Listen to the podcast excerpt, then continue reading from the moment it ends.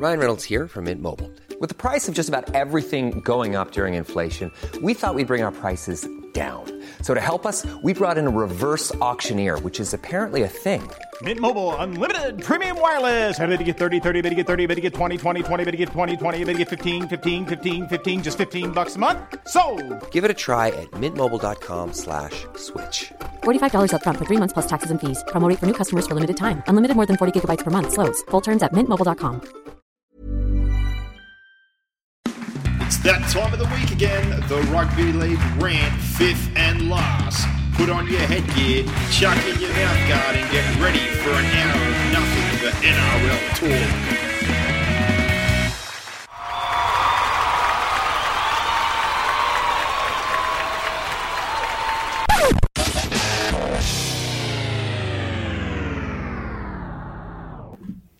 And here we are with the fifth and last NRL podcast with the final round of the regular season upon us, Boxhead. The year has flown by, um, but I think it's probably fair to say at this point that we're ready for some finals football. There's been, unfortunately, uh, a few teams, especially probably the bottom six, where the wheels have really fallen off. We've seen some blowouts the last couple of weeks, but it's looking like one hell of a top eight. Yeah, top nine, really, isn't it? That's all it, it can really fall in and fall out, and it's probably unlikely now that Brisbane are going to get in. So we may well be down to our our final eight, and it's a good final eight. I'm excited about the finals. Hundred percent. We see probably the best sort of form across the eight that we've seen in a long point of time, and that's not just as a matter of fact of the shape of the sides, the talent the sides, but actual form coming into the finals across the board, or the ability of all those teams across the board. But let's jump in, kick things off as we do every week with our set of six, and the show is always brought to you by bluebet.com.au. If you're going to have a bet on the NRL or any sport, make sure you do it with a true blue Aussie bookie. Download the app today or visit the website. And with our charity account last week, ring a ding ding, I finally said what I do, what I should have been doing, uh, because, you know, across the weekend sometimes sort of zoned out. Followed in one of my own bets, which was just sticking with Hudson Young, and I think it's the seventh week in a row, or seven out of the last nine he scored. So banked another 90 um, so we're now up to $832.50 for the charity Bears of Hope. So good.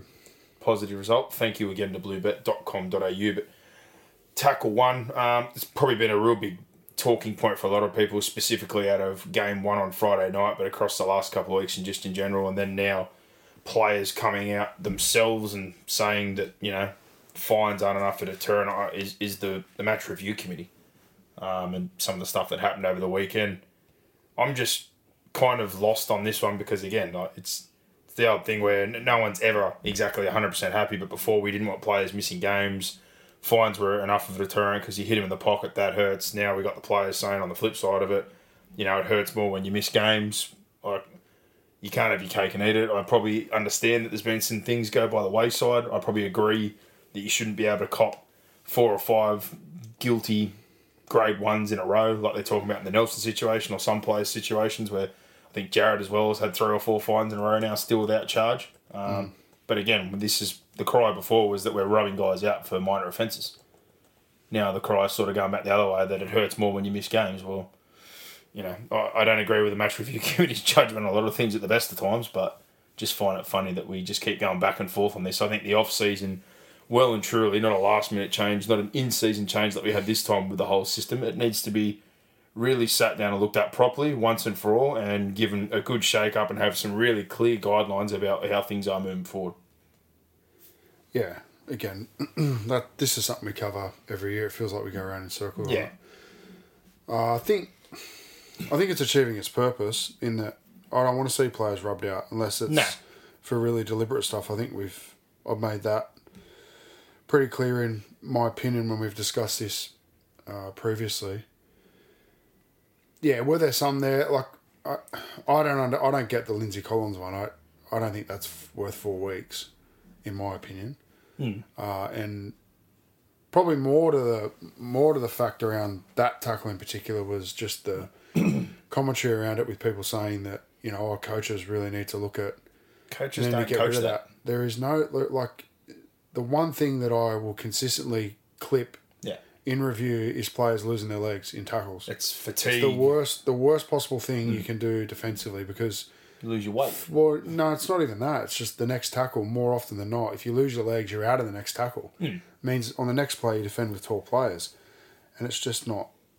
It's just not conducive to good defence. But in every So yeah, like Yeah, and, and the rest every- of it, you want to get really technical. Yeah, you don't Yeah. you don't want to lose your legs. without going too far, but like you said, in every sense of the word, though, your power is you having your legs, having a good base, taking away their base. The, the way to do that isn't to just lose your weight altogether and sandbag them. Like we want them to pull their legs together and push from the side, or get their ass back in front and push them backwards, or you know we've seen the old blade technique, which now you obviously get into dangerous territory when people talk about cannonballs if you go around the knee or above the knee, etc. But if anyone actually still really believes with this bullshit peddled journalism that there's legit practice at training of people hip dropping, you're kidding yourself. It's it's a high contact sport. There's a lot of fatigue. There's bad technique that comes into it, especially your middles. They're the ones who more generally seem to be the ones doing it, or forwards where you see those three man tackles and those struggles in those contests where some blokes just generally tired, shit technique, they lose their legs, and unfortunately sometimes they hit. The ones that kill me, like you're talking about, are the subjective ones.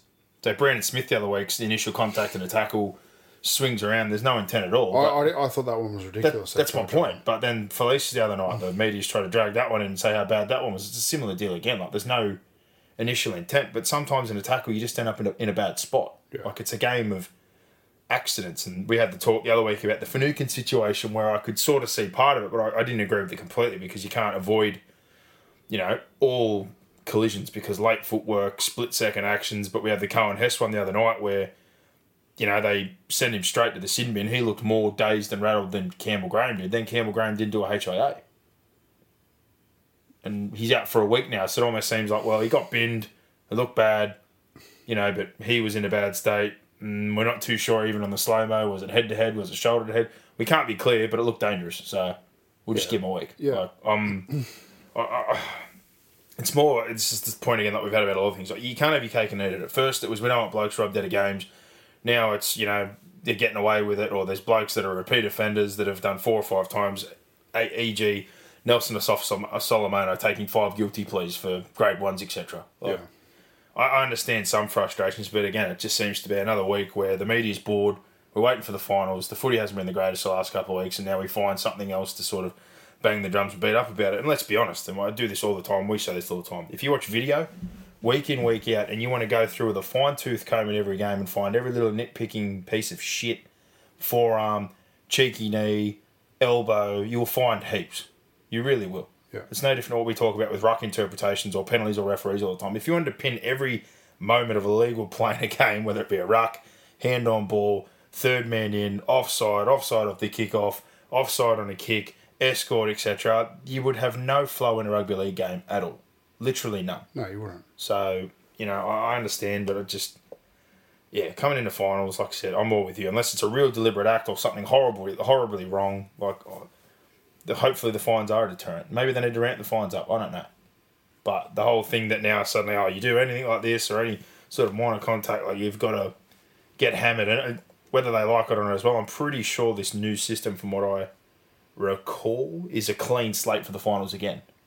So even if you've now hit your limit of fines for the year, I think in the finals you get one more fine if you get a grade one again, even if you've burnt your repeat offences during the year. Okay. So if you come up with a minor contact this week or something that's considered a grade one again, I'm pretty sure you get a clean slate for the finals just for one charge for the same purpose to not rub you out of a game. Mm. So I don't know. I, I, I see both sides, of it, but I probably agree that we've gone from one extreme to the other, and we still have a lot of inconsistency. Is it something they should probably sit down and do? Yes.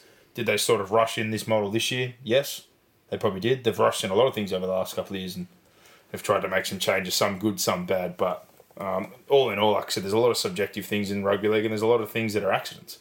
They don't actually have as much intent as what people like to think.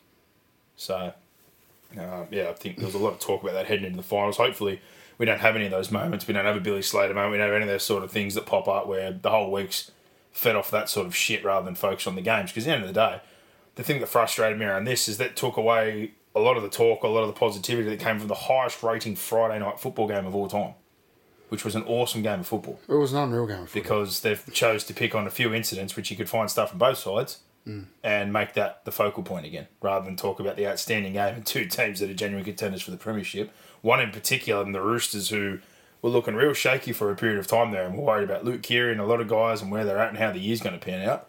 And now they've won seven games in a row. So, really good game of football. Thoroughly enjoyed it. Yeah. Uh, moving on from that one, another sort of point that's coming up, but in a different context. Tackle two um, is the Broncos breakdown. Like I, I know the Newcastle win and they're out of the last five and the way everything's going. And again this week, it feels like we're back to where we were a couple of years ago. Now you've got old boys saying things. There's leaks coming out of the club. Some people are saying that Kevy sprayed him during the week after the game and players are unhappy. Scott Sattler or people today were saying that was the opposite, that the play, no one said anything and it hasn't leaked. Like, if you're Brisbane, you're sort of feeling a little bit of deja vu, I guess. It seemed like things were heading in a good direction. They brought in some good players. Things really tightened up. And at the back end of the year here, as soon as things have got a little bit topsy turvy again, you've got old boys' voices, you've got leaks coming from the club. It's, it's all the stuff that you sort of thought was hopefully on the way It all comes out when you start losing, Yeah. But irrespective of who the coach is. We saw this happen on the Seibold. We're now saying seeing a little bit of it, not as much No. like Kevin Walters, but yeah, it's it's disappointing. from a rugby league point of view, Really like, disappointing. let's forget all the bullshit. What do you, what do you honestly think's gone wrong there? Like, I, I've heard people say it's the origin period, and I'm like, well, that's you know that's a joke because there's other teams that have bigger injury tolls and bigger origin periods, and they rested players, so they manage their players through that. Others have said they had too heavier training load during other parts of the season. They're flattened out. Others have blamed it on things like Payne Haas bring up his contract and Staggs getting dropped and his form fall. It just there's just been a lot of comments around everything. Like I, I still think fundamentally coming to the year, I didn't have him in the eight. I still think there's fundamental flaws in that in that roster. I think the positivity that man brings compared to a gamble obviously is tenfold in attack, but is someone you can definitely spot up in defence. I still think the edge back row situation like Capewell brings a lot of positives. Isn't exactly rock solid defensively at this point in time. I think Staggs, in my opinion, what they paid him was a bit of a mistake for what you get week in, week out. And the situation with the one, I really liked Te Maire Martin. They lost him for a period there. Tesi had a couple of good games, had some patchy form, and their nine situation's not solid. I still think overall they're fundamentally flawed. Their best 17 is solid, but depth outside of, you know, a couple of those key middle forwards that they've got, obviously having Reynolds, and they've got some good players on board. I mm. still think fundamentally they're building. I agree. So I, I know. That I think I, I, guess, I guess the biggest point here though is when you get to a position where you look like you're going to land in the top four, and then shit really But hits again, the that's why you don't look at draws. You just every game is as important as the next, and Brisbane had some really good fo- periods of footy, no doubt about that. I think a lot of it comes back to the Reynolds, uh, the fitness of Adam Reynolds. I think that's been significant. It's pretty clear that he hasn't been healthy, and the impact that he's had on their team when he was fit, firing, and healthy. And they've had injuries in other positions, but it's probably a depth issue and a youth issue. We knew that they were young but they've probably scratched themselves to the point of depth where they don't have enough depth to beat good good quality, good quality NRL teams, which is what's going to happen when you you know you have to rest key players or you've got other guys out, and you know you don't know how many of those guys are actually carrying injuries, getting needles, all that sort of stuff. But in the end, their form just hasn't been good enough. Simple as that. They pl- they played footy worthy of a, of, of a top eight position. In the last month, they haven't produced that, hmm. and they've had their asses kicked the last two weeks. And I think So they they've only got themselves to blame. the bigger thing I take again also when you get to a point where the defence goes back that far, that's generally an individual thing, which then turns into a Yeah. I'm not going to go and overanalyze it because I, I don't know. It also turns into, but you know yourself, at- attitude, defense is an attitude thing, and generally when def, when things go off the rails defensively, I think there's a lot of guys there that are probably happy with themselves and the way the year went, and a lot of guys got new contracts. A lot of guys played rep football for the first time or broken that sort of arena. I'm not saying focus went out the window, but I think there's a few people that certainly didn't return or come back down from early season form. Probably some of the pats on the back they've got coming out of that origin period, coming out of some contracts, and that's just really bit them on the ass at the back end of the season. A lot of guys have fallen flat. Hmm. And I know I've heard a lot the last few weeks, oh, Pat Carrigan, it's Pat Carrigan. Well, at the start of the year, it was like you were saying, it can't happen without Reynolds, it can't happen without Haas. They won a game without Haas, they won a couple of games without Reynolds. So Early, it's still early. a bit of a question. early. But, but not- I, I guess moving to next year, they've got Walsh coming back, which is a situation that sort of played itself out without them really having much to do with it. It's just sort of landed back in their lap that his personal situation's leading him back to Brisbane, but um, the nine situation still something uh, to be addressed. The, the ongoing situation with Payne Haas, a couple of those forwards that now play rep football, they're going to have to have paid. I, I think they're still in a position moving forward where I think they may have overcommitted a little bit of money to a couple of players and they've still got some roster decisions to make. So, um, more than likely now, I, I think it's it's not impossible, but I, I can't see it playing out to the point this weekend that surely the Raiders can't drop the ball against the Tigers. Yeah. I really can't see it happening. I know anything's possible, and like you're saying, it's the NRL. You never trust the draw, but honestly, if the Raiders drop the ball this weekend, that is an epic fail. So I think Brisbane Yeah, have pretty should- I much assume nothing. thrown a dart in the board and their season's done. But we'll have to see how things play out this weekend and then move on to next year and hopefully, I guess, a clean off season and they nut out any more of these issues that they've had. Um, tackle three, another one that's sort of just one that's been thrown around like a lot of things in games. People's thoughts on resting. I'm seeing some people blowing up saying it's wrong to rest, and others are, you know, obviously defending. I think it's plain and simple. If you are the Panthers in this situation where I hear people going, "Oh, what if you're one of those fans and it's the that game and they're traveling up there and you want to see those players?" Well, that's just how the cookie crumbles. The mm. draw's panned out that way. They've won enough games. They've had the highest representation in the international week. They've had a couple of guys like Tago and Taylan May playing their first year of football that have basically not missed a game or only missed a game or two. They've got veterans off off-season surgery last year that have played the whole way, and they've had the heaviest Origin representation. So you win, you finish in the position they're in. You have every right, in my opinion, to rest players. I heard some people comparing it to that situation who are people that watch American sports like the NBA as well, and it confuses me as to why, again, with an 88 game schedule, similar deal. Like you buy tickets, you turn up on a night, and you can't be guaranteed who's going to play. Yeah. You can't be guaranteed. If it was a finals game, obviously they wouldn't be rested. But for a round 25 game that means nothing, to set yourself up for success the week after for a finals game, let's say Penrith potentially the Friday night game. Hmm. Why would they send their team with a six day turnaround on the longest road trip in the competition, bar New Zealand when they're in the competition, and play their players against the team for a game that means nothing to them when they've had probably one of the heaviest workloads across the past three years in terms of finals and represent, representative football? They don't have to. They've earned the Exactly. right to rest. Simple as that. Any questions about that, and I've seen some back and forth the last couple of days about it, there's your answer. If you win, you earn the right to do what you want. Yeah. If you're in a position where that's not the case, well, tough titties. Plain Yeah. and simple. That's my opinion on resting players in terms of finals. Because at the end of the day, what are you here to do? Win competition. If that's what's best for the Penrith Panthers, that's what's best for the Penrith Panthers. Good luck to them. Tackle four point that we sort of brought up before, um, we've said it the last few weeks, very excited about the way this top eight's panning out, the quality across the eight, the form of the teams coming in is probably the one thing that's really grabbed my eye when we talk about that. Like, we know Melbourne's had some injuries, but are sort of reshaped and had that cracker game on the weekend. I know Parramatta some weeks are just bipolar and the up and downs in their performances and their attitude, but they're the only team that's beaten Penrith twice. They've beaten Melbourne, so we know on their best day they've got the quality. Raiders, late sort of surge, drums at the start of the year, a couple of injuries to key positions, getting it right at the right end. But they're six and one in their last seven games after, you know, that loss that wasn't expected to the Dragons. You've got the Roosters who have now won seven games in a row after overcoming their injuries and their issues and question marks over them. Then you've got Cronulla who are ten and one coming into the final series. You've got Melbourne off their reshuffle, turning things around after losing a couple of games in a row and then putting on a couple of scores. Um, I just think, similar to what we said before, depending on how the matchups and where things land, this really, really has my hopes high. And I've said the last few weeks, it's no guarantee, but I'm really, really excited for this final series. Yeah, me too. Um, it looks close. Let's hope it is close. It's it's the first time I genuinely feel again, and I, again, most years I'd say you have to be top four. The bottom eight team. It's the first time I we're really going to keep talking about it until someone from the bottom eight. Exactly, but there's some years we look and we go seventh, eighth, fodder, five, six. There's honestly been the last few years where we just sit there and go two to three teams done.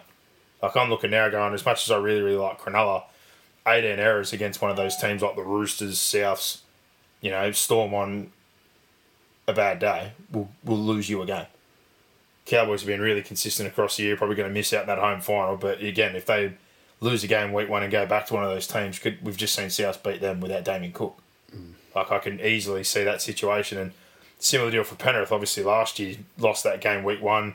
I think it's a big factor this year with home ground actually being a home ground advantage because they're still in the clean zone zone and playing at the stadium rather than at Penrith in front of an absolute raucous crowd, which it will be for week one. Yeah. But they'll want to get that job done this year, I think, in week one, and not have to go the long way around the mountain. Um, so Of course, just of course. Made it very, very tough for him last year. genuinely, and again, different health situation. They've probably managed it better this time around, but just the form overall of all those coming in, and I guess the only team that you'd probably say would be coming in in a, in a bad vein of form, somewhat, would be the Brisbane Broncos if they somehow did jag that spot this weekend. But other than that, Cronulla good form. Cowboys working through some injuries, but they've had a great year. Top four spot still open. Um, Para Storm tomorrow night. The last spot with the Raiders. Ma- potential matchups still to shuffle. There- There's the issue, I guess, now with Jahrome Hughes missing for Melbourne, but there was potential that if that Penrith side, which have played well above their weight, missing players, were to get a result, that if Melbourne were to win, they could still move all the way up to third. Um, but I think the way things are looking at the moment, the top four, you know, we said about Parramatta probably wanting two bites of the cherry and having the ability to certainly challenge Penrith week one in Penrith. Um, with Hughes out now, that's a real good opportunity for Parramatta at home tomorrow night to grab finally a top four spot and have a real red hot crack at this thing despite their form. Yeah. So, really looking to see. Yeah, well, despite their inconsistencies, they're in with the show, aren't they? Yeah, very, very much so. Uh, tackle five, I sort of struggled with some of these this week because a lot of stuff's sort of been repetitive and, and washed around again. But I think the big one, one that I've just pulled out of my own head, just given the way things are panning out right now, the Ben Hunt situation, asking the Dragons that his extension be in line with Anthony Griffin. Like, I just don't understand that. I know he's probably loyal to him. He played for him in 2008. He's probably got a really good relationship, but where they're at, where he's at, I sort of look at that one and go, is that almost a way of trying to deter them or put it in a, a way to get himself out of there a little bit cleaner or maybe put himself on the path to exiting the club? I I don't know because surely in his right mind he doesn't think by any chance they're going to give an extension the same length as what he's after at the Dragons given the current situation and now what has been leaked that they inquired about Cameron Ciraldo at the last minute as well. Um, I don't know what Ben Hunt's sort of thinking there and then you hear the news this week that he's talked to Yorma of the Titans apparently met with the Bulldogs as well. Sort of feel like a lot of the signs are pointing to an exit here for Ben Hunt. And, um, you know, I, I think for the Bulldogs situation, the reshaping there that got going on, you could do a lot worse than putting Ben Hunt next to Matt Burton and some of the players they've got there. It'd obviously make them very top heavy in terms of pay in a few positions. And on the flip side of that, for the Gold Coast Titans, you could certainly do much worse than bringing him in, but it's almost a complete flip to where they were 12 months ago, where they basically said, well, Brimson, uh, you know, young Sexton, they've got Tommy Weaver coming through, we're going with the youth, that's it. And now you've got Kieran Foran, and then potentially in a year's time, you could have a 34 year old halfback in there alongside him. So I don't know, but when I heard that sort of news during the week, I'm like, that, that almost feels like he's sort of putting it, them into a position where it's almost making it clear that he's going to be exiting, but yeah, if I if I'm the Dragons and uh, that's a request from him, even if I do want Ben Hunt to stay, that's certainly not something I'd be willing to entertain. And I get, I think the other thing that probably surprised me, what do you think Ben Hunt's worth? They were saying that they started off at seven hundred thousand. I think that's a pretty low offer for Ben Hunt, to be honest. like it's, it's not bad money, but I'll think 900. That's what I was sort of sitting there thinking. Like, I understand age and years is a different thing at this point in time, and he's obviously coming off a hefty, hefty contract. But ma- uh, like on the open market, you can't tell me there wouldn't be half those clubs willing to pay him nine hundred thousand. Yeah. There'd be some worse clubs probably at the bottom end willing to pay a million still, regardless of his age and the form he especially showed this year. Um, but that sort of surprised me. The talk was they started around seven. They were willing to get probably 850, 875. I thought if he said tomorrow open market or his manager messaged 16 clubs, you probably get seven or eight emails back easily, 900 plus. So, uh, yeah, for the Dragon situation, I- just found that interesting during the week that there just seems to be more and more similar deal leaks coming out, and then you hear that stuff about Ben Hunt. I feel there might be a change of coach soon, and with that as well might be uh, the exit of Ben Hunt after the next 12 months. But see how that one plays out. Now, last one here, tackle six, brought to you by the Penrith Solar Centre, is the power rankings. Tackle those rising power bills head on this season with the help of solar energy with the team at Penrith Solar. They're passionate to help you sin bin those costs. Find out how. Visit the website today, www.penrithsolar.com.au or call 1800 2020 930 for quality solar solutions. Number one, uh, still the Penrith Panthers for me, Brock.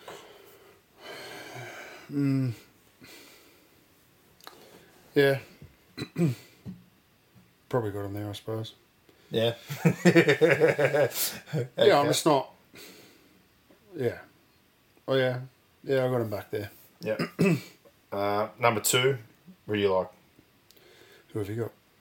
I've left Cronulla for the time being, ten and one. I'm not happy with the error rate, and I think that again the draw has been pretty kind to them. But I'm sort of hoping this is a situation where they're just waiting to explode come week one. They've been missing four or five players.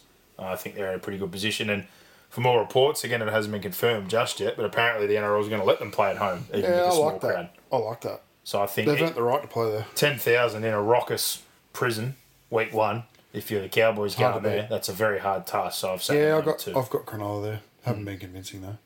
Uh, number three for me, I've now bumped the Roosters. Me I, too, I yeah. flew down the other night, last minute. It's the first time I've been in Melbourne in four years. I tipped them last week. I was wanting to see it live, and I messaged you afterwards that, we, as we say ourselves, you watch something on TV, then you see it in person. The physicality, um, the way they played that game, the way they adjusted with injuries on the run, and then particular, the biggest thing for me with the Roosters, not just the physicality and line speed, their defence inside 20 is back to what it was uh, in terms of Roosters of old. They absorbed, they celebrated all their little wins. They did not care how long Melbourne attacked them for and how long they'll camp down, especially that last 15 20. They were just hungry for more and inviting Melbourne to keep coming after them. So after seeing that live and some other things um, on the night, I, I was pretty impressed. So I've put them at three. Yeah, me too. Number four, who do you like? Yeah, it's difficult. it's a shuffling act here. Like I know technically the Cowboys are in that situation, but you've got South, you've got Melbourne who've played well over the last few weeks, but the health, you know, Yeah, I'll probably I'll stick Melbourne there. I, I've probably got Melbourne there as well, um, and then five, I'd probably say South now. Like I'm, you know, I know, the Cowboys are in the three there, but yeah, I, I don't know. I think the Cowboys have well overachieved for the youth in their roster. Um, so I'd probably have them as six. So who'd you have at five? South. Yeah. Yeah, I've got the Eels at six. Yep. Well, I've got the Cowboys there. I've got the Eels at seven. I know they've had two big wins off the back of that patchy form, and I know they've taken some big scalps uh, at the, during the year, obviously in Melbourne and the Panthers. But I just want to see it in the finals game. Yeah. That's the biggest thing for me with them. And again, the last two weeks they've scored 113 points against two teams that are going quite ordinary. So I've got Cowboys seven and Raiders at, at eight, at eight. I think I had the Raiders in last week when they weren't in. yeah, and Brisbane obviously on the outside looking in. But that's what I mean. On any given day here, these matchups could be outstanding. Yeah. I think The last. power rankings are who you think will win right now. If they had to play each other, which team do you think is the best based on what we've seen right now? It's not about who we think is going to win the comp. Who would win right now? So there you go. That wraps up our set. That's of going to change this week because Penrith have rested their whole team. Hmm. Maybe we need to throw the power rankings in the bin at the end of this week. Yeah, well, for the finals, I won't be around. Yeah. We'll just be doing a bit more heavy breakdown. Maybe of we'll just go power ranking. Last power rankings rank. last week of what we think rank heading we'll into the just rank yeah eight. We'll just rank the eight Who teams you who, we think- think will win We'll win it. Yeah. all the way through next week before the finals kick off. Uh, but there you go. That wraps up the set of six. Thanks to Penrith Solar Centre. Review of the games from the weekend. Eels Broncos fifty three to six. Not a whole lot to review, but like we said, hundred plus points in two weeks for the Broncos. Completely blown off the park, and it's just all those little things we talk about. Fifteen errors. 52 misses, 33 ineffective tackles. Like their attitude defensively during that period in the middle of the year was the complete opposite of what we saw the few years prior. Now we're starting to see creep back in the issues of the past and the attitude of that team of the past. And on top of that, with that defending, with those errors, with the scoreline building up, comes fatigue, pressure, lack of concentration, errors, ill discipline, and um, probably the worst part for them is their middle's been the real strong point. Uh, it's really fallen apart at the back end of the season. And like we talked about Reynolds, I looked to see how many games he's actually played. He's only technically missed four games, but I can think of at least three where he hasn't finished. So there's probably been eight contests or seven contests this year where he obviously hasn't played the full 80 minutes or been there to have the influence on the game, which has hurt. Still think, like we said, there's some spots there where they've got some holes in their roster. And, um, you know, I guess the trade out, like we talked about with Mam coming in, I think he offers a whole lot more on the attacking side of things. In, in their best form, earlier in the year, probably they would probably would have been even better off on top of what they were doing defensively. But he's been spotted up real bad the last few weeks. I think Capewell must be carrying injury. He missed a bunch of tackles last week. He missed another seven this week. So you know they're just they're in the rubble right now, Yeah. and it looks like the wheels are off. And this week they're dead set on life support. With the paddles being put in their chest right now, and they need a fair bit to go their way this weekend. Well, they just need to control their end of the bargain. Hmm. need to just win. And I guess for the Parramatta side of things, we see two weeks in a row uh, some positivity. Um, but again, quality of opposition heading to the finals. But I think we say this all the time. We know what their best football looks like, and their best football has beaten Penrith twice in the Melbourne Storm. And it's the power game first, second phase, which was a huge factor in this game. Twenty three offloads to six. They make you make repeat efforts. They break your line down. They get to the middle of you, and then they've got weapons on both sides of the field.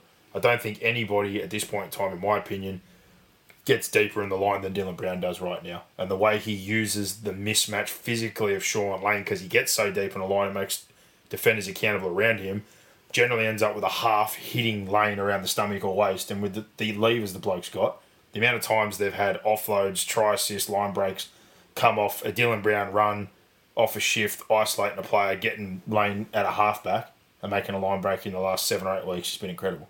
The other side of the field, you've got Papali. They can break you down there. They can go coast to coast. They can play central. They're good out of yardage. And I think the two bits that I sort of said at the start that you needed to step up and they're going to need to, to probably add the finishing touches is I didn't know if they had enough quality at 9 and 1 to win them a comp. But Gutherson's form the last few weeks has been really good. Reed, after a flat patch the last few weeks, also been really good. But can they take that into the final series? Yeah. That's the question. But we move on from that one. Panthers New Zealand, I don't really know what you need to say about this one. Penrith rolled out Luai to give him a run. Fish come back, had a run. Um, you know, they started off a bit flat. They tried to score off every single set. They were making players errors on play three and four, but they were rolling at field at ease. They conceded the first try, but once they sort of got into a rhythm and settled down, they did exactly what you'd expect them to do. They do what Penrith do well: kick, turn you around, beat the piss out of you in your own half, get you trapped in there, just slowly start to drown you. And at the back end of the half, it paid off with three quick tries.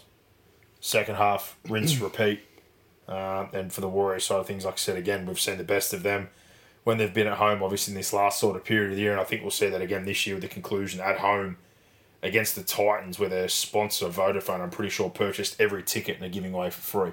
So they're obviously Yeah, trying to make a hell of an event for it, which is outstanding. but you know, I, I didn't expect them to turn up. Like, there's obviously guys that always turn up every week and have a red hot crack, but for Penrith at this point in time, it's just a box ticking exercise.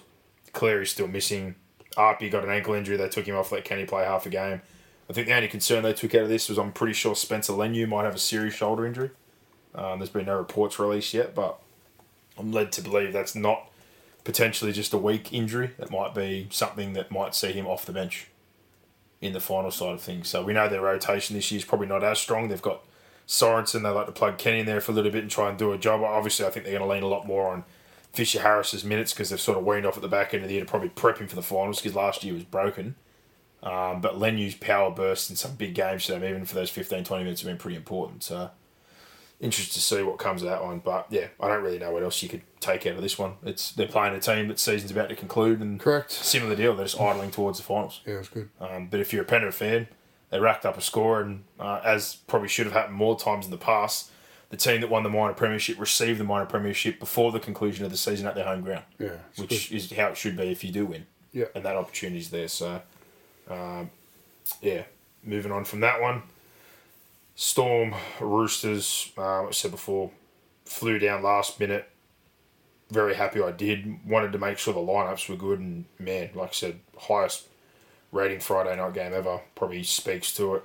Um, live, the physicality was outstanding. I thought the Roosters, in that regard, with their line speed, their intent, what they did on Melbourne early in the sets, what they did just around the ruck and trying to stop the momentum so Harry Grant couldn't get out. They really got stuck into Munster. His effect was pretty limited. Um, they did a really good job in their forward pack. I thought they absolutely dominated that side of the game. Melbourne, obviously, resilient as always and sort of absorbed.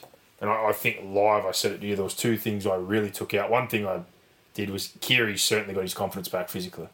His kicking game, his vision, some of the moments. There There was some stuff off camera um, there that was super impressive. And, and watching Tedesco live, not so much his attack, but he, he made a couple of awesome moments defensively he did. um, and some good cleanups. But I said it to you, and we've said it many weeks here. My how impressed I am with Suaalii because we talk about generally it's getting used to the physicality or enjoying that physicality.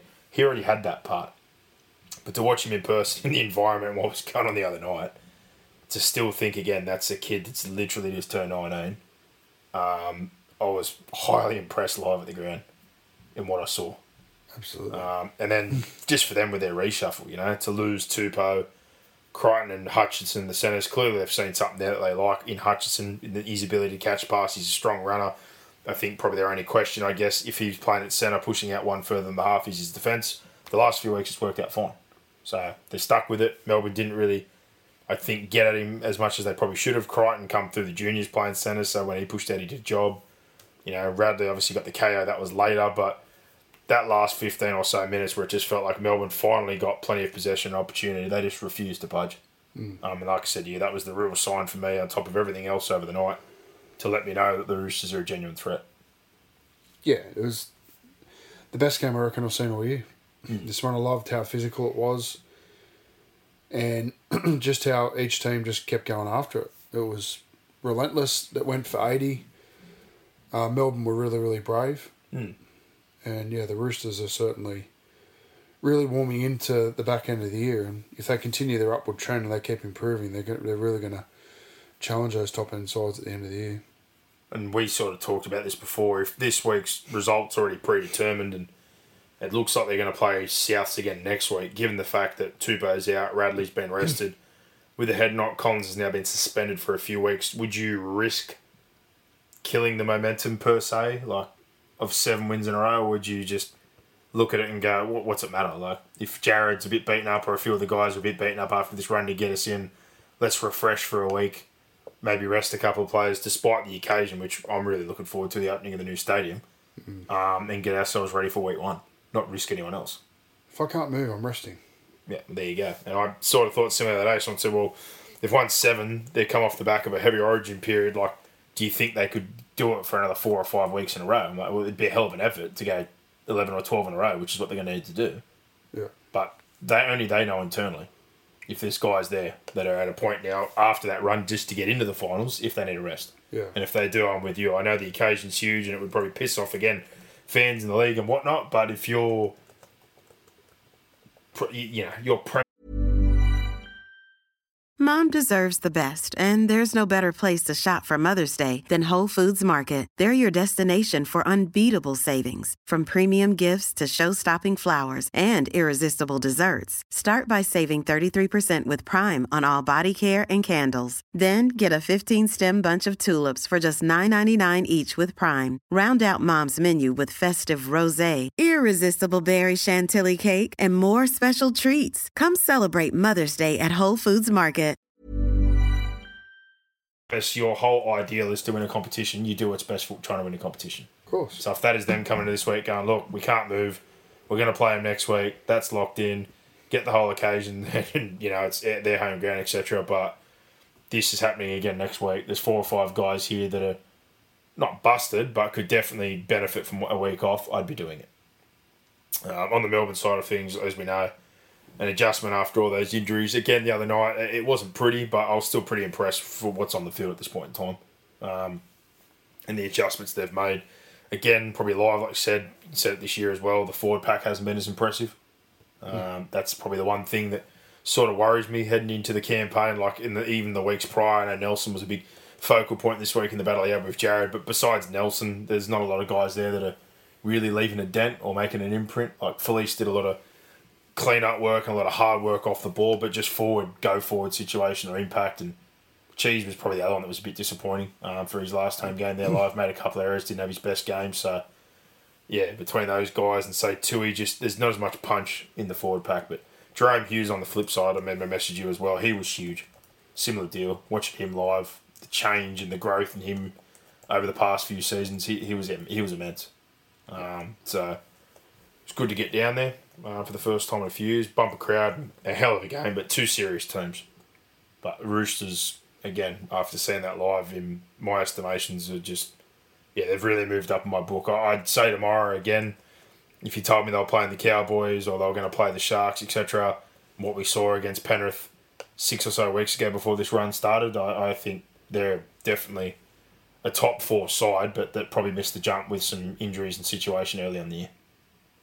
Well, yeah, they're, they're going to rue some of the games they lost early. Yeah.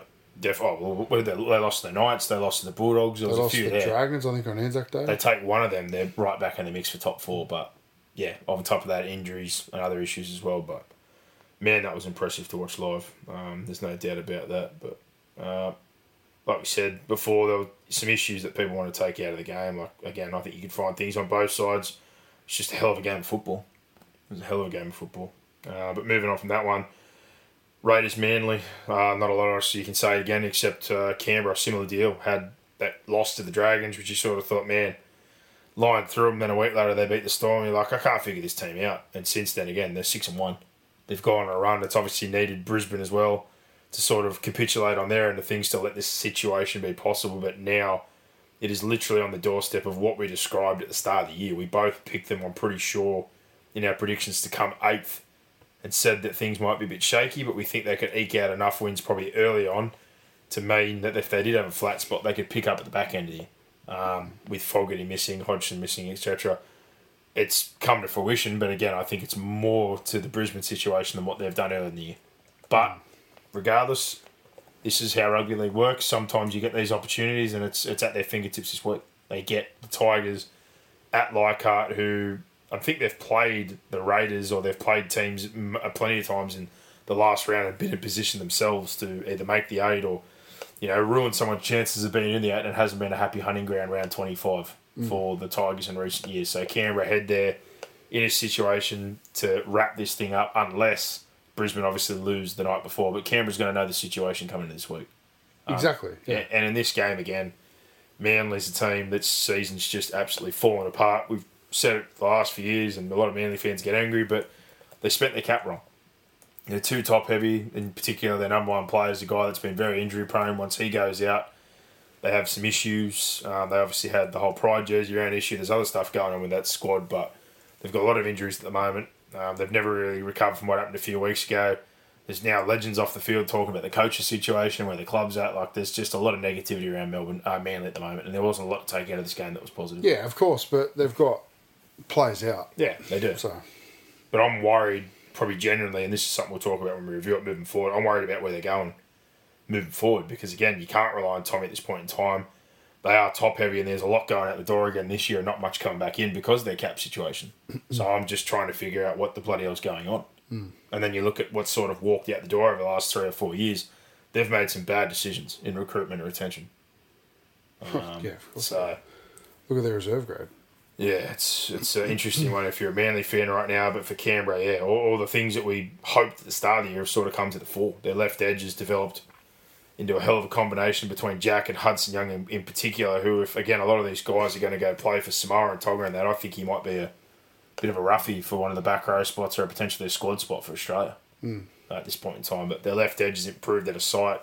Tapine's been close to the best prop in the competition, which has certainly made up for what I think is a little bit of a drop Josh Papali's game. He's not the player he was two years ago. Um, the dual hooker situation's worked out. Fogarty coming back in.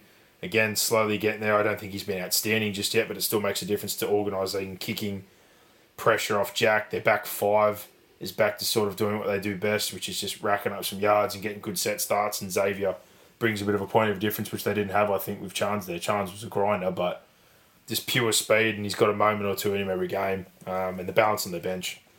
Guler come back to form, Horsburgh back to form. Like uh, Harawira and I can kind of cover a couple of positions and make an impact. You know, they, they, they're coming good at the right time, and their destiny's in their own hands. Absolutely. Moving away from that, Dog Sharks. I thought this was a terrible game. Um, if I'm being honest, Yeah, it was a tough watch. it was a tough watch, and that's what I sort of said to you. This is my only concern with Cronulla.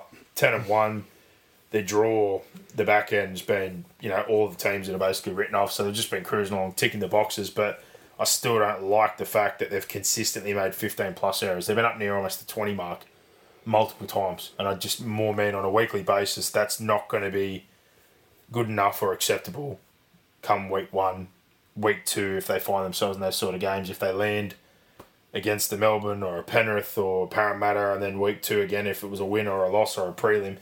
I get it, the risk it to, to get the biscuit sort of football, and they like to move it around. But if you make those sort of errors in a more defensive orientated finals type games where that level lifts, I think that could really bite Cronulla in the ass. So I'm sort of hoping at the moment it's just more the fact they're idling and waiting for the opportunity. On Yeah, the plus side, with they do play a good brand of football. they have continued winning despite missing four or five starting players, and they're potentially going to get most of those guys back for week one of the finals. So they're in a great position. Do I think they've overachieved? I, I thought they were a shoo for the top eight. Um, to make top four or to get a home final and finish second, I think they've definitely overachieved. Um, but yeah, I think it was finals or nothing given the way the rosters panned out. Yeah, agree. So, but I think yeah, they've definitely probably gone further than what probably people expected. But again, helps out when you have zero Origin representation, bar one player at the back end, and they got a lot of those teams ahead of them in that point of the year, where they got to chalk up two or three wins that would have been much harder games if they had to play them outside of Origin, which is one of the things with the draw, which unfortunately, bar the 2020 COVID season, is just not fair in the NRL. Unfortunately, it's just the way things are. Yeah. So, kudos to Cronulla. They've taken full advantage of that, and they're potentially looking at a home final at the Priz. Happy days for them. Uh, Bulldogs, similar deal. There's not much to say other than, like we said the other week, uh, once everything sort of pans out at the club and all the adrenaline and talk around a situation is, is sort of sorted, um, and people realise the reality of what's coming, form sort of drops off a cliff. Like, unfortunately, there's a lot of these guys moving on. Like, you know, we already know about Vorney, Marshall King. There's talk about Pungo Jr. being moved on, talk about Thompson. Dufty's already gone. Stimson's going to be gone. Dury, Hoffman, Young Cook, Tui Pilotu, Wake. Like they're basically going to move on half their squad. But now they've got a coach. They've got some signings coming in. Most of these other guys know this, so their future sorted.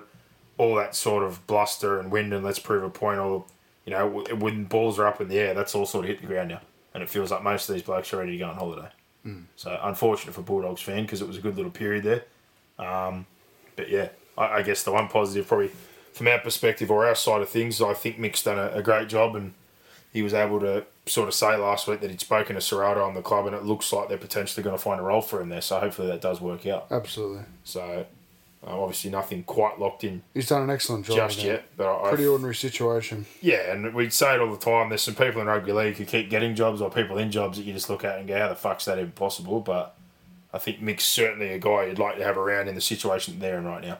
Hmm. He proved that what he did. The group bought into what he does. He's someone who's been at that club. Um, he's somebody I think would be good with the direction they're heading in and what he's done. And again, with a guy who's a first time coach, with a guy that's coached now in the NRL, England, lower grades, played at the highest level, I think you could do much worse than having someone like him around. Well, he won't be the only one that'll be around. Mm.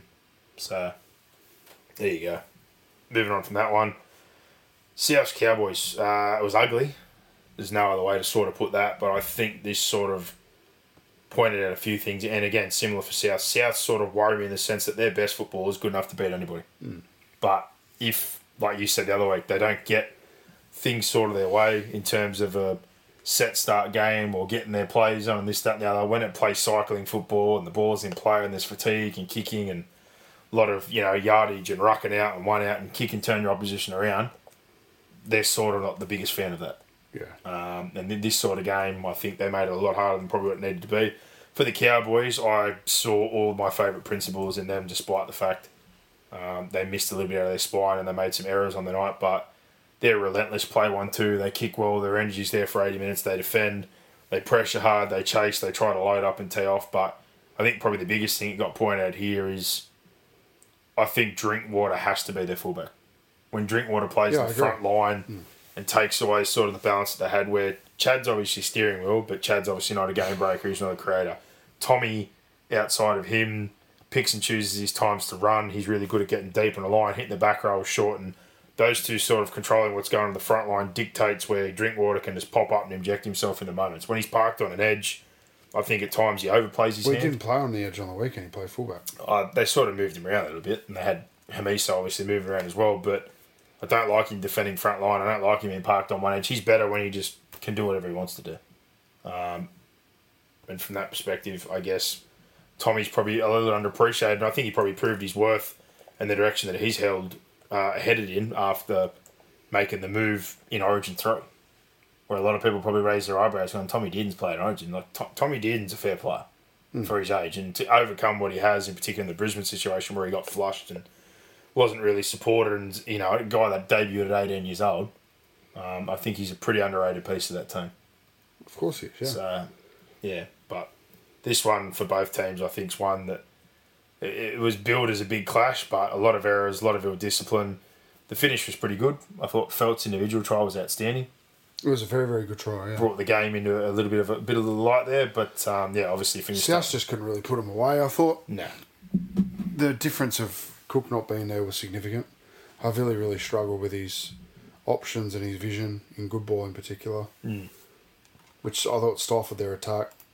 Uh, I thought South got themselves into much better positions, but their execution was pretty poor. Yeah, and similar deal again. I think Cowboys like to play that opposite style of game. They like to cycle, keep the ball and play, turn you around, load up, play one two. Pretty much the opposite of what South like to do. I never felt like the Cowboys were going to win the game, but geez, they tried their asses off. Hundred percent. And like you said, you certainly know what you're going to get every single week um, from their side of things. But like I said, thirty errors total in the game. It wasn't the cleanest game of football, that's for sure. But similar for South, most importantly, like the Roosters, they locked in their final spot. And similar deal to Demetriou, another guy that instantly, oh, was Reynolds going a mistake? Is the curse of Wayne lingering around all the crap that he caught the first few weeks of the year? He backed in a young seven. He's had to reshuffle some spots in his back line. He had injuries earlier on in the year to deal with. Um, they've pushed on. They've navigated that period. They had guys go through Origin. You know, Cam Murray didn't really play a lot of football, had surgery, and was missing for that middle part of the year, and they've now landed in the eight. So I think for them, that's a pretty successful year. Yeah, okay. Um, and if they go on to, to win a finals game and get the week two or three, that would be huge considering, you know, the situation. Mm-hmm. But moving on from that one, these last two games, I'm going to be completely honest, I didn't really see much of. We had our last game on the weekend, and just on the flip side of that, no offence to fans of these teams, but there was no finals teams involved in these games. So, um, not going to say I sat down and watched them in depth for the 80, but to be completely honest, 24 22, the Tigers game, this pretty much just summed up again where the Tigers are. The poor bastards. Well, they found a way to lose, they they? found the way to lose a game that they led the whole way. And then the moments at the end, things like the Pi- the moment where he doesn't know the rule for the 10 metres and Kimmorley pretty much said as much in the press conference afterwards, giving away that penalty. The Kapoa moment and getting charged and then give away a penalty goal, which then turns into, you know, not just the equaling play of the game, but the match winning. It's just, yeah, it's incredible. It really is. And I thought for sure right there, I'm like, wow. You know, I thought your your team would probably win on the day as well, but I thought this will really be an interesting battle to see who ends up with a spoon. But for them to drop that one the way they did, it's now pretty much ensured that they do get the wooden spoon. I think the difference now is like 80 points. So not only would they have to win, they need the Titans to lose, and they need to win significantly and the Titans to lose significantly. So unfortunately for the West Tigers, it probably really sums up the year and all the leaks and everything that's happened in general that they're going to walk away with a wooden spoon. Um, but if Guaranteed, surely. If you're a fan, you'd be hoping at Leichhardt this week um, with a big rollout for Father's Day, they could dish up a good performance. But who knows? Doubt it. Who knows? Um, there's been a lot of talk, you know, about Sheens and Marshall, and a lot of people saying that Kimmorley's basically been left in the lurch here to carry the torch to the back end of the year, and he's been hung out to dry. Um, and why wouldn't these guys come in earlier and make a point of difference? Some have said, well, the roster's going to be different. Well, it's not really going to be that different, to be honest. There's not a whole lot of change or movement. So I, I think for now, maybe, regardless of that point of them not saying it publicly, sure, they've had some influence in the background. Yeah, definitely. So people talk about trying positions, slipping guys in and out. I have no doubt in my mind that that's something they already would have been doing, but realistically, they know that Api's coming 100%. He's guaranteed that. Populi, they're all saying publicly that he's coming, but I still don't think we've heard the end of that right now. I'd be worried. But there has been some positives. Um, as hard as things seem, they've blooded a couple of good kids. Um, you know, I think in terms of the back end of the year, looking at guys like Pole and a few of the ones they rolled in, they debuted another kid on the weekend. And ended up getting four minutes, and uh, Katolga, but Matamua getting a game, etc. But I think the hard big thing here, and we said this the other week, all these guys coming through and the ones they're talking about, and Harrod Matthews, it's not going to fix your problem in 12 months. They need years. They need a couple of pre seasons. They need games. Like even those guys we just talked about, like, they need two or three seasons as well. Yeah. So I think the bigger point from here is what they do cap wise, getting good people in around those kids for now, if that's the long game they're going to play, and making smart decisions. Not paying overinflated contracts to guys that are just going there to take the piss. And I'm Exactly. hoping under But it's going to be how they how they attract them. yeah, but the thing How do is, they do it? you know, in the past that was sort of the go. But if they're willing to sort of accept for the next few years, they're probably not going to be the top eight side, and just bring in good guys, good professionals, and some good middle of the road players to help really focus on building up their kids and getting that right. Well, unfortunately, there's going to be a bit of pain, but it's just I guess how they do it moving forward. Um, another interesting one, I guess, it's pretty much looking like it's been confirmed. But Jock Madden looks like he is going to go to Penrith, Well, so that's huge for Penrith. I Penrith. haven't signed him at the West Tigers when he was in Newcastle, Jock. So Well, I still said we said the other week. I can't believe Newcastle aren't looking because he'd be a pretty cheap option to bring in and give an opportunity given their situation. They could do worse than bring about one of their own. But probably True. s- speaks to the situation again Have another one of these guys realizing that he might be better off going to a successful club for twelve months, um, even if it is for limited opportunities to become a better player. yeah, So waiting for an announcement, but there was talk again around them having a sniff, or does he stay at the Tigers, or does he go to Newcastle, or the Bulldogs might have a look, etc., etc. But it looks like another one of these younger guys is probably looking at his situation and thinking, look, not learning much here, hasn't been very beneficial. Could go to another club that's in an ordinary position, and my career might be over. Or I spend twelve months with one of the best halves pairings in the competition, the best halfback, learn there, playing a really strong pathway, train around the best players, iron sharpens, uh, sharpens iron, and maybe ends up like O'Sullivan in 12 months' time, where he gets to prove a point in a few games during the year, shows his worth, and goes to a better situation. Um, but we'll wait for an announcement. But Yeah. if, if that's the case, they've made some real shrewd signings in the last few weeks. I think getting Hosking after Brisbane gave him his opportunity for a few weeks and seeing what he could do. Again, insert him in that system. Garner out of Tigers, I've always sort of liked Garner, but again, you look at what he's been working with there and what he could potentially be playing with at Penrith. Um, you know, I think for what they've got and their cap restrictions and what they've got to do with their roster, the Penrith made some pretty good moves for next year. yeah, Um, but yeah, on the Tigers side of things, just like I said, heartbreaking to lose in that manner. Um, for the Dragons, I guess good considering uh, again a lot of talk around the situation. Like you're hearing the stuff around Griffin. We talked about Ciraldo, Ben Hunt trying to tie his contract to Griffin. The stuff weeks before about favouritism to older players. Now talk about trying to push McCullough out. There's talk that Laurie's unsettled and wants a release. Jaden Sewer's not happy and wants a release. There's, I think, unfortunately for the Dragons, there's going to be more spot fires over the off season. yeah. It looks that way. Um, but honestly, it's a bit like we said. Like, I think they need to make a decision. Honestly, what are they doing? With this many spot fires, sure, you just put your hand up, take the, you know, take the L, look at Flanagan, look at somebody else. I, I think again, yeah, I don't know. I know there's a lot of frustrated fans right now, probably punching their keyboards or put their fist to the Gyprock because the Dragons generally, especially when we used to do fan questions, were probably the highest volume uh, sort of people. But yeah, I don't know. Frustrating. Better luck next year. Yeah. Uh, and the one to wrap us up, your Titans get a win and avoid the spoon against the Newcastle Knights. And I, I guess we see what we always sort of see. Game of basketball. No problem uh, attacking, but on the defensive side of things, I will say one thing. They showed more resilience than I expected at the back end of the game, considering Brian Kelly got sent off in the 51st minute. Um, they conceded twice after that, but they scrambled their asses off and did a lot better than what they thought they would. Well, it just proves, hey, you can. Some of our best defense came when we had twelve. And that's what bothered Makes me. sense Like, of that. Under duress and probably the anger of the situation, the adrenaline, and wanted to dig in for your mate, they defended probably better than I've seen given the circumstances. Yeah. They turned him away. They denied him a couple of tries. It was an absolute joke of a no try to Jacob Safidi, though. I thought that was a try for sure.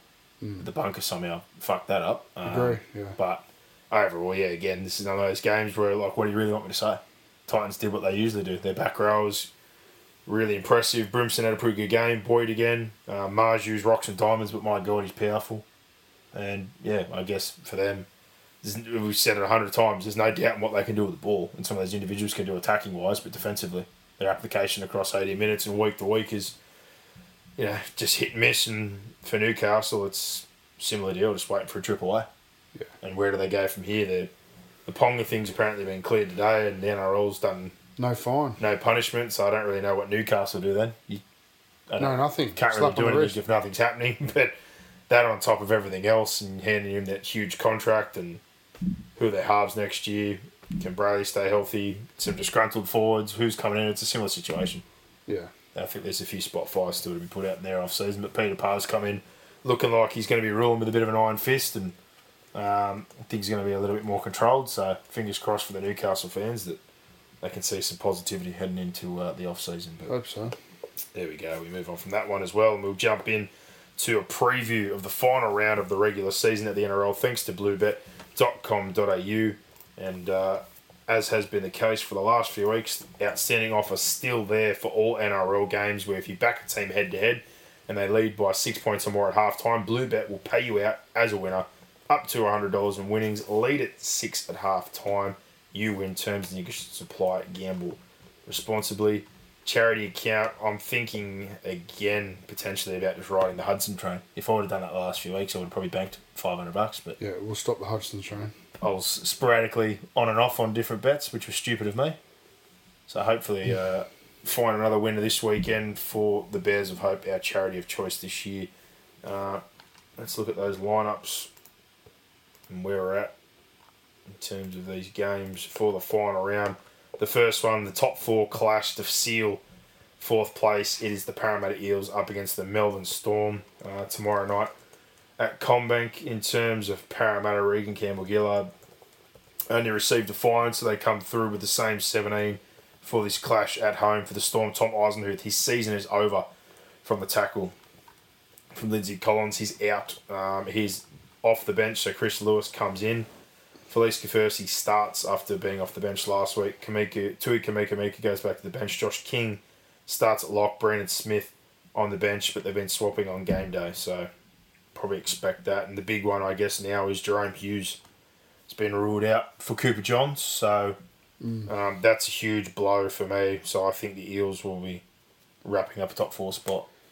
Yeah, I'll pick the Eels. Not with a lot of confidence though. No, but I guess again, you, you've been given this opportunity, and now with Hughes out, that's a big blow. You, you have to take advantage, surely, at home. You'd hope so. So if I'm a Parramatta fan, I again got my fingers crossed. But they seem to somehow get up for the bigger games and flop in some of those smaller games. But the opportunity is here for a top four spot and a potential clash with Penrith week one. With bluebet.com.au, a $1.65 favourite now. The Storm are $2.25 outsiders, minus three and a half is the line. And also, just forgot, last week we both got perfect rounds. So the standing now on 131. You're 127. The early Friday game, Dogs versus Manly, um, in terms of changes there. Luke Thompson is among the reserves, trying to come back from COVID. Corey Waddell's back from that long suspension in the back row. Joe Stimson goes back to the bench. Tevita Pangai Jr. comes back after being dropped to New South Wales Cup. Last week, Harrison Edwards and Josh Stuckey, who debuted last week, are out. For Manly, Kaeo Weekes gets a crack at playing fullback, which is the position he's played all the way through coming at the grades. Koula, who played fullback last week, goes to the centres. Benny Trbojevic to the bench. Andrew Davey and Dilla Walker join the starting pack. Bullymore goes to the bench. LIA is out of the side. Uh, it's a hard one, but I've seen more out of the Bulldogs. And, you know, it's their home game. Manly fans don't generally travel. They're farewelling a fair few people, so I'll yeah, give I'm the going. Bulldogs. I'm going the doggies. Um, I'd like to think that Manly will turn up, you know, for the exit of four and a couple of these other guys, but I thought they would have done. Manly turned up at the exit about three weeks ago. Yeah, reckon. and I thought the game at Brookvale was their chance to send those guys off, and they certainly didn't. So Yeah. I don't see why it would be any different. So we're both on the dogs, and bluebet.com.au agrees. $1.48 of the dogs, two sixty five for Manly, minus six and a half the line there. Roosters Rabbitohs blockbuster at the new Allianz Stadium. Uh, looking at that one, the Roosters they've obviously lost Radley to concussion. They're going to give him the week. Daniel Tupou, we're not sure about length of time yet. He's got the groin injury, and Lindsay Collins is suspended. So Taukeiaho goes to lock. Momirovski from 18th man to the wing. Hutchison stays in the centres. Fletcher Baker promoted to the bench, and Terrell May also in for those spots. And for the Rabbitohs, Damien Cook, is sidelined by COVID still. I'm not sure if they'll play him or not. He's not named at all uh, in the 22, but there was some changes coming. I think I only saw before that it's a five day isolation period, so don't know if they could make a late change now or not, but I don't see why they would, um, especially given they potentially know their fate after the Thursday game. Um, Campbell Graham is out injured. Surely that's after the head knock. It had to have been a head knock. But I don't, I don't know how he didn't do a HIA on the night, though. Yeah, I'm with you. But, you know, Havili starts at hooker again. Um, Campbell Graham is replaced by Jaxson Paulo coming back into the centres. Kodi Nikorima is dropped to the reserves. Peter Mamouzelos is on the bench there to share the hooking role. So, um, looking at this one, still without Cook, I think it'll be a very physical game. Uh, there was talk that Latrell that was absent from training, but he's back home. I'm not that wouldn't worry me. You know he's going to play, but um, not knowing who's potentially going to play or if they'll rest more players, I'll go with the Roosters for now. But Yeah, me too. But I, I don't. if know. it was settled like you, I know it would probably piss some fans off, but yeah, if there was anyone there that needed a break and they couldn't move anywhere and they were going to play again the week after, I'd happily pull a couple of guys if I was the Roosters. Yeah. And just say, oh, well, we'll, we'll focus on next week. Might end up watching some New South Wales Cup guys play opening of a brand new stadium. But again, it is what it is. But the odds with that one, bluebet.com, we're both on the Roosters, $1.82 favourite. They are currently, the Rabbitohs $2 minus one and a half is the line there. The Warriors early Saturday up against the Titans. Like we said, their sponsor Vodafone has bought all the tickets and given away for free to the fans. So expecting a bumping crowd and that place to be rocking. Johnson's name despite a calf injury. Euan Aitken, Jesse Arthurs, Wade Egan, Marcelo Montoya, Rocco Berry all returned to the side with Viliami of a layup, Adam Pompey, Edward Kosi, Dunamis Lui, Antonio Ottokolo dropping out while Freddie Lussick goes to the bench. So big swag of changes there.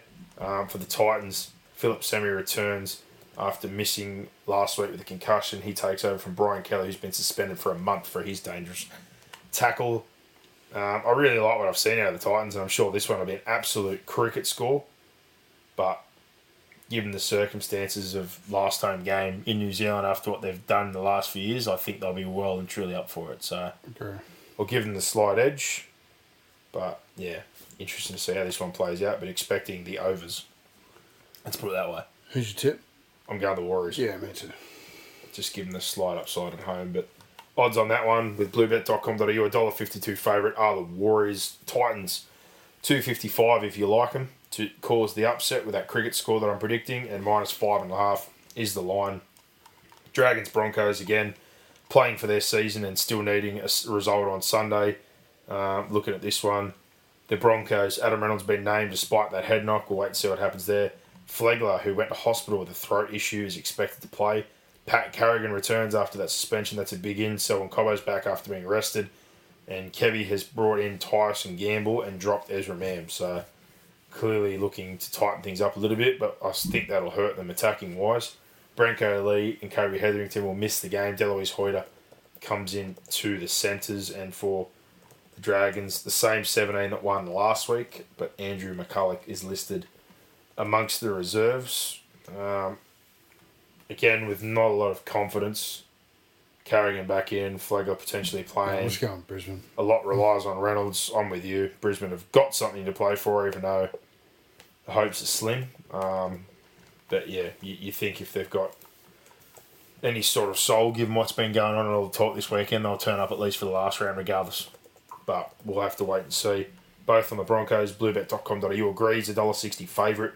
Dragons 235 minus four and a half is the line there.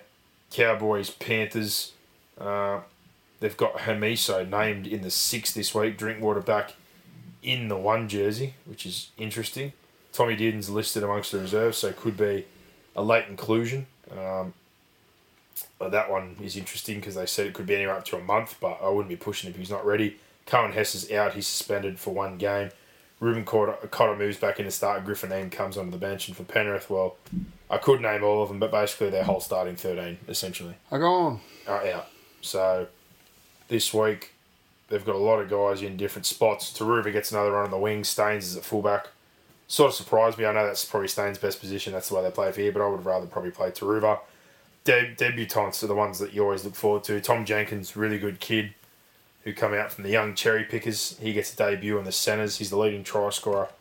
New South Wales Cup. Kurt Falls getting another game of first grade. Good opportunity for him. Uh, Hopgood, who I know he signed with Parramatta, which is probably the reason they haven't given him a lot of opportunities, but to me, I'd have him in the 17 every week. Well, he's been in the 17 the last couple of weeks.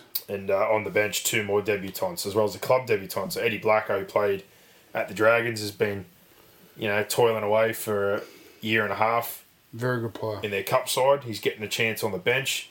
Debutant Liam Henry, who's part of their program out there. He's from Blayney, as long as Jack Cole, who's a New South Wales under 19s player early in the year, who's playing halves, I think, in Flegg.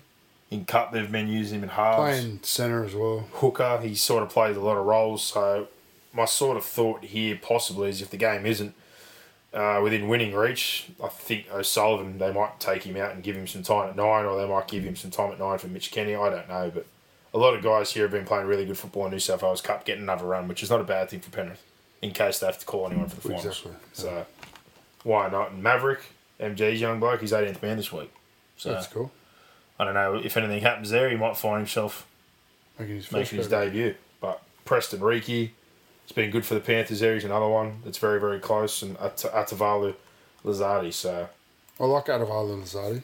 yeah, they've got a few Previewed guys. him a few weeks ago before we played them in New South Wales Cup, but Still they flagged. played him in flag that day. I was Yeah. thankful for that. So they've got a few really good young guys there. Dynamic, young, good footwork, offload, powerful. Yeah. Congrats to those three debutants. Um, all well deserved. But the odds, as you probably expect, I'm sure you're on the Cowboys as well. Yeah, mate. Very lopsided once you take out basically a whole first grade side.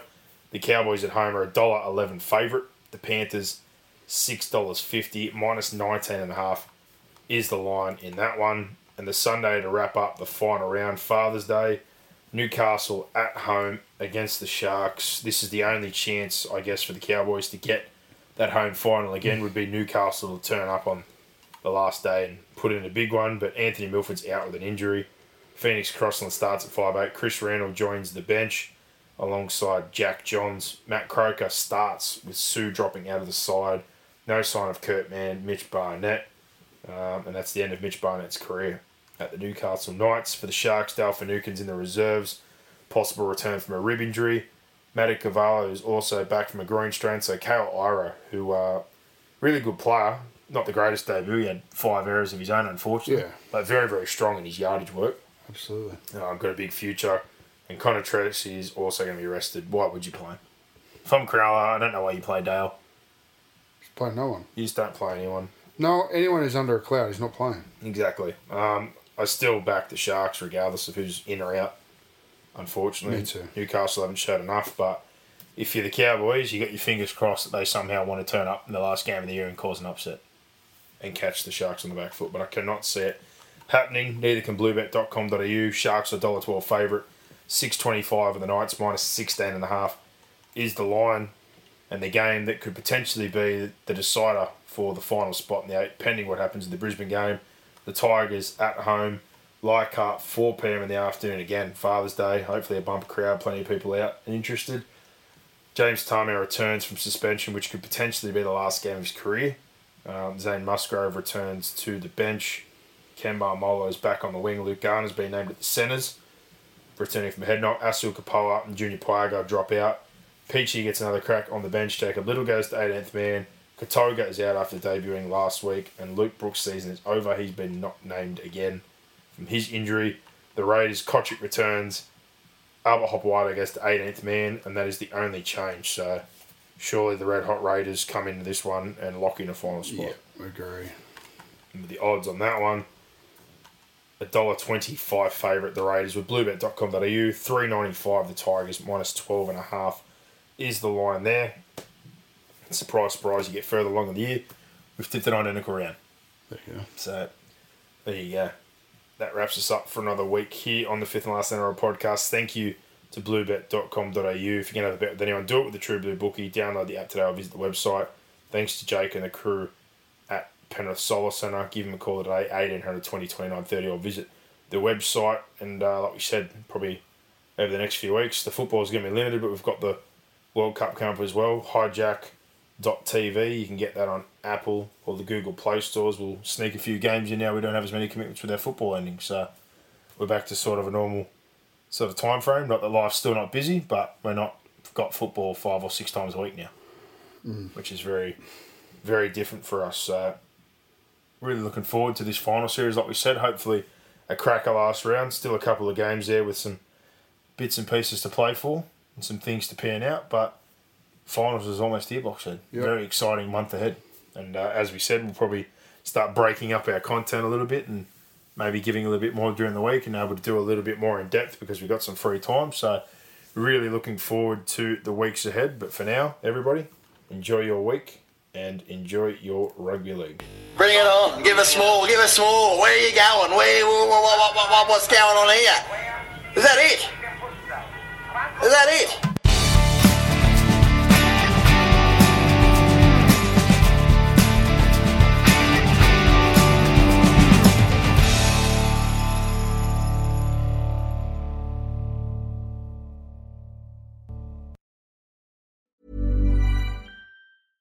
Mom deserves the best, and there's no better place to shop for Mother's Day than Whole Foods Market. They're your destination for unbeatable savings, from premium gifts to show-stopping flowers and irresistible desserts. Start by saving 33% with Prime on all body care and candles. Then get a 15-stem bunch of tulips for just $9.99 each with Prime. Round out Mom's menu with festive rosé, irresistible berry chantilly cake, and more special treats. Come celebrate Mother's Day at Whole Foods Market.